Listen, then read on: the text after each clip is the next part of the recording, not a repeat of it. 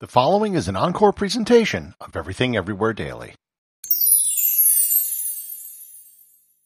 In the year 1184, in the Duchy of Thuringia, in what is today the country of Germany, a conflict raged between the Count of Thuringia and the Archbishop of Mainz. To resolve this dispute, the German king Heinrich VI called the parties together to the city of Erfurt to settle their outstanding issues. Things did not go as planned. Learn more about the Erfurt latrine disaster on this episode of Everything Everywhere Daily.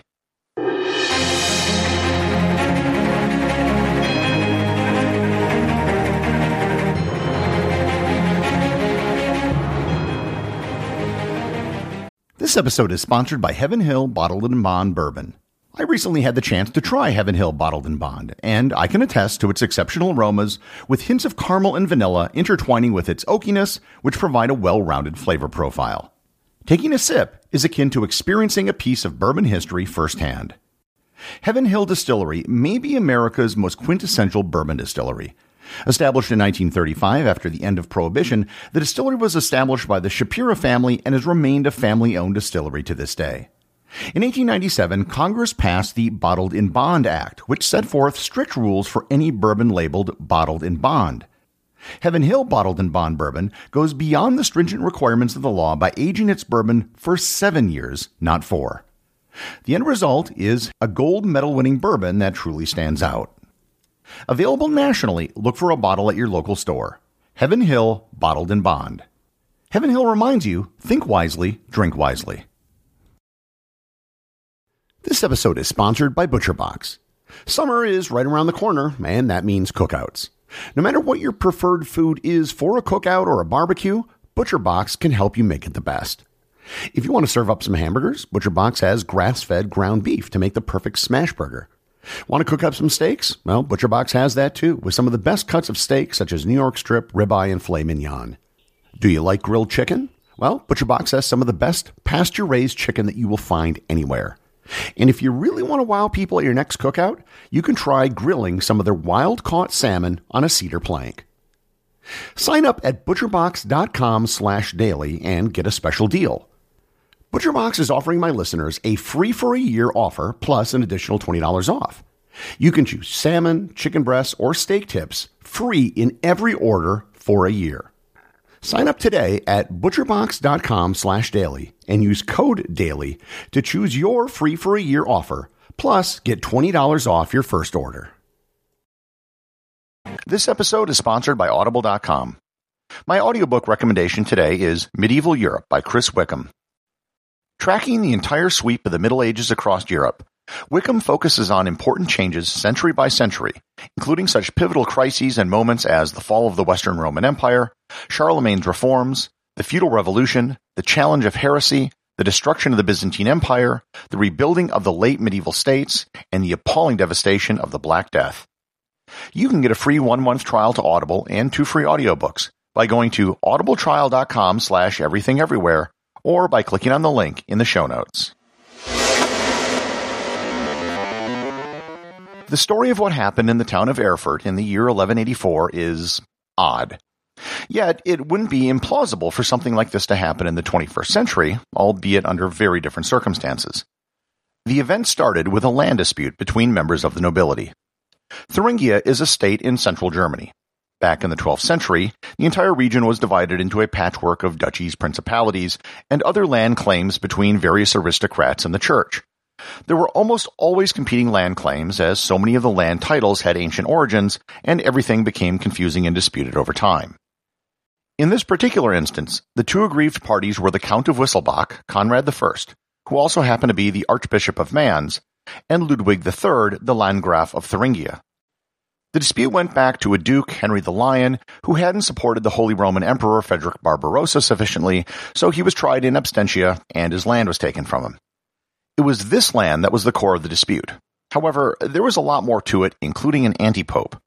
None of that's really relevant to what this story is about, however. Suffice it to say, there was a land dispute. Enter Heinrich VI of the Hohenstaufen dynasty. He was the king of Germany, son of Frederick Barbarossa, the Holy Roman Emperor, and would one day be the Holy Roman Emperor himself. Both parties and the land in question were under the domain of the Holy Roman Empire. So the Emperor Frederick decided to resolve the dispute between them once and for all. His son was on the way to Poland and was passing through Thuringia and used this opportunity to take care of business. To this end, he ordered the parties to assemble in the town of Erfurt in Thuringia for a diet where the issue would be settled. The issue wasn't just between the two men in question, however. There were a whole bunch of other landowners and other minor nobility who had an interest in one side of the dispute or another. Moreover, when the future emperor is coming to town, everyone wants to be on the guest list. On July 25, 1184, the parties assembled at the Petersberg Citadel in Erfurt, the largest city in Thuringia. The citadel got its name because it was a fortification on top of a hill, but it was also a monastery, and the monks would be playing host for the event. It's at this story I need to go in a totally different direction to provide some of the background. In most medieval castles, the toilet was a small alcove that protruded from the main building. There would be a seat with a hole that would drop directly outside the walls of the castle. If you go to visit any castle in Europe, you can usually see them if you look closely. In the monastery, they had a slightly different setup. They had a latrine. Today, a latrine is just considered a synonym for a toilet, often with a military connotation. However, there is a specific meaning to the word. A latrine is a communal toilet. The seats are usually ringed along the side of the wall, and there is absolutely no privacy. In the case of the monastery, the latrine was situated above a cesspool, a great big hole that just filled up over time. In the case of this particular monastery, the cesspool was made extra large so the monks wouldn't have to empty it out frequently because it was a really crappy job. The meeting with King Heinrich, the bishop, and the count, and all the other nobles took place in a room which was situated above the latrine. Over a hundred nobles of various rank were assembled in the room, along with the major parties in the dispute. As the room reached its peak capacity, the floor collapsed. It might have been rotten wood, or it could have been poor engineering. It's really hard to know because in the 12th century they didn't have building codes. When all of the people, the furniture, and the heavy wooden beams of the upper floor fell into the latrine, the floor of the latrine collapsed as well, sending everyone and everything into the cesspool, which I have to mention, at the time was near capacity. Everything and almost everyone was in a deep pool of liquid human excrement. Many people were killed in the initial collapse. Many more who survived the collapse ended up drowning in the cesspool. It's estimated that between 60 to 100 people died in the disaster. King Heinrich and Count Ludwig did not fall into the latrine. They were both sitting on chairs in alcoves with a separate stone floor. However, when the floors gave way, they were stranded in their seats, watching the horror unfold two stories below them. Bishop Conrad was on the floor with everyone else, but amazingly survived. Not only did he survive the fall and didn't drown, but he also didn't get any subsequent infections. Eventually, both the king and the count were rescued when ladders were brought in to get them down. Once he was safe, the king left Erfurt immediately. He knew he wanted to make a splash in Erfurt, but not like this. It isn't known if the land dispute was ever settled. Over 900 years later, the Erfurt latrine disaster remains the number one, number two disaster in human history. Executive producer of Everything Everywhere Daily is James Makala. The associate producer is Thor Thompson. Remember to leave a five star review to get your review read on the show. They can be left at Apple Podcasts, Podcast Republic, or wherever you listen to the show. Also, you can help support the show over at patreon.com.